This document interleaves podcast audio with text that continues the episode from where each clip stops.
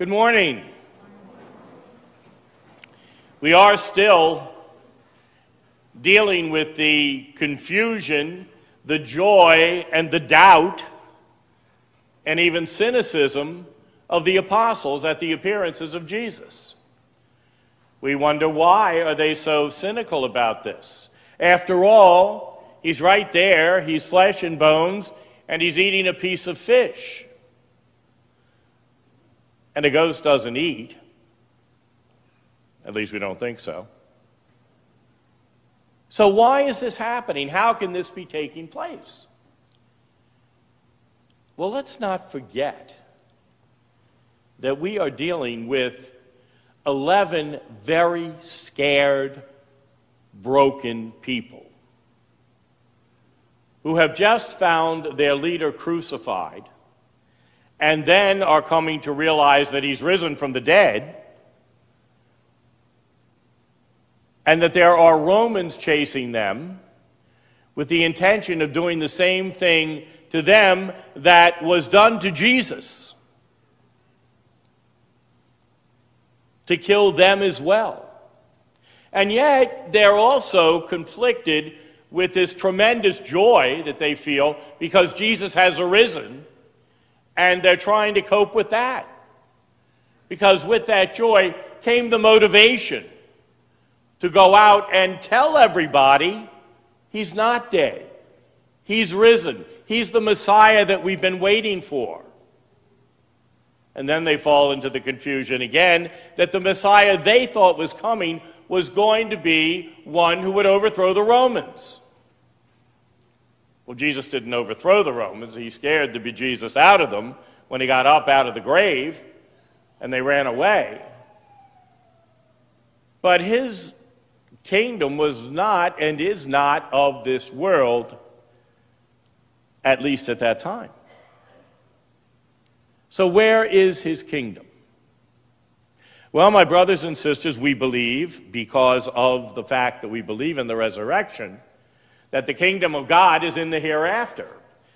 But it's also important to realize that the kingdom of God is also right here. And this is what he was trying to get across to these 11 scared, broken people that what they had to do was to begin the kingdom on earth. That the kingdom of God, no matter what the political situation might be in which they were living, is something that overcomes politics, that overcomes the fear of the Romans and that calls them and calls us to make the kingdom present now. So, this is what these folks were dealing with. That's a lot of emotion. That's a lot of scary things happening. Think how we would feel if someone that we just buried trotted into this church. We'd be scared. I'd be running. They'd say, Look at that fat man go. I mean, seriously, that's a scary thing.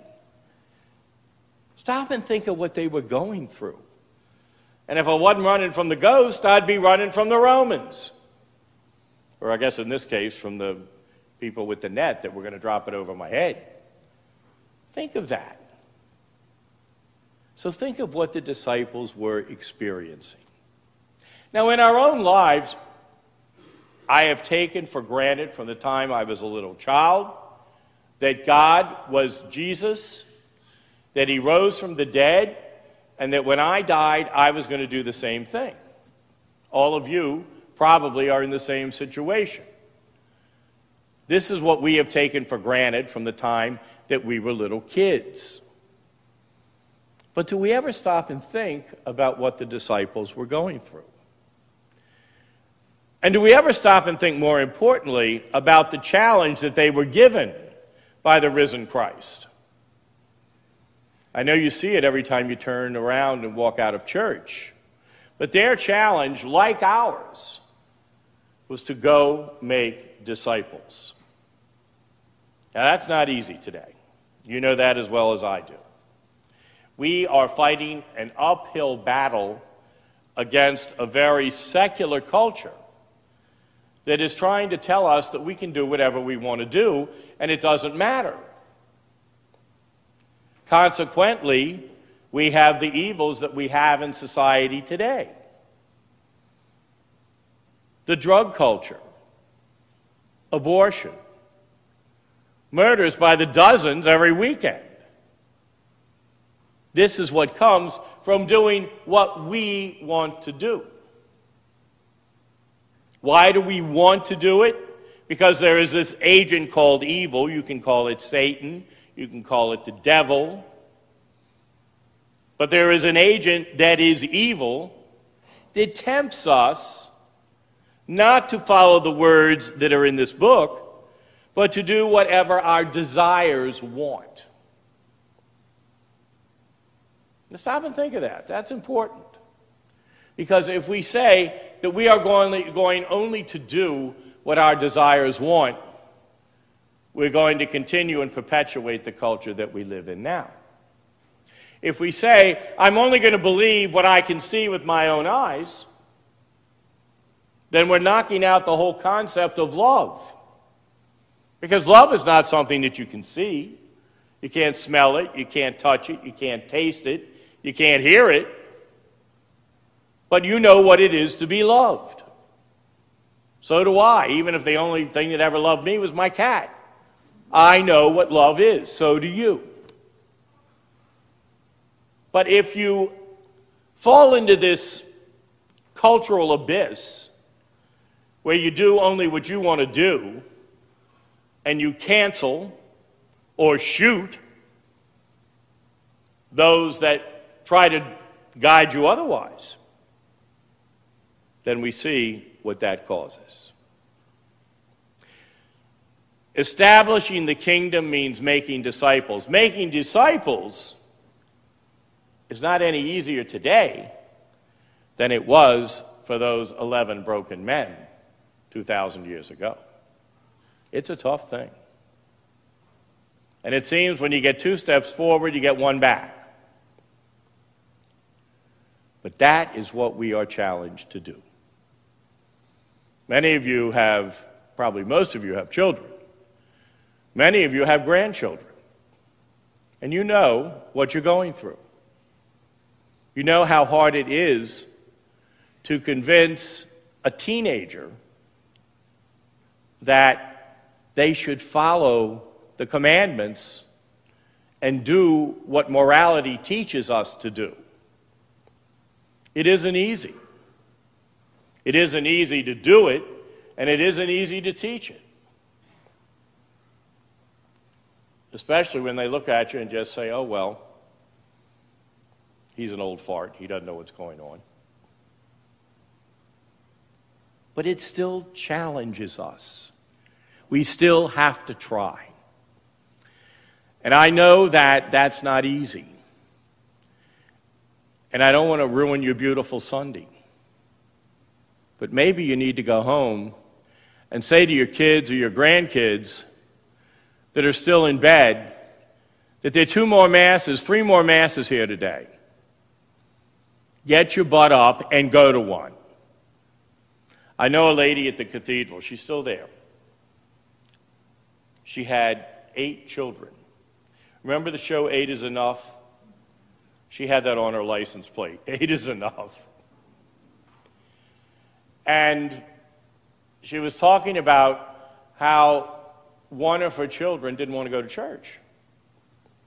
At least one of them was scared, didn't, wasn't scared of her because she could be tough. And she did two things. The first thing she did is she said, If you don't get up and go to church, you're not going to get any breakfast. He said, I don't care, I'm sleeping. Okay. So she got his lacrosse stick and she started to unstring it. Now, those of you who play lacrosse or know anything about it know it takes like a day to string a lacrosse stick. Well, that got him out of bed. He got panicky. And then She pushed him into his bedroom, said, Put on clothes, I'll fix your breakfast, and you're going to church, or I'm going to keep on doing this. It worked. He went. But how many times do we hear parents say, Oh, it's not worth the fight?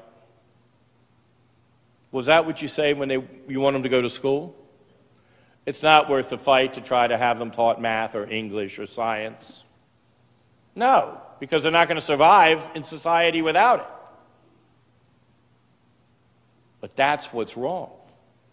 Is we're willing to let one another survive in society without religion, which has given us the society we're dealing with now.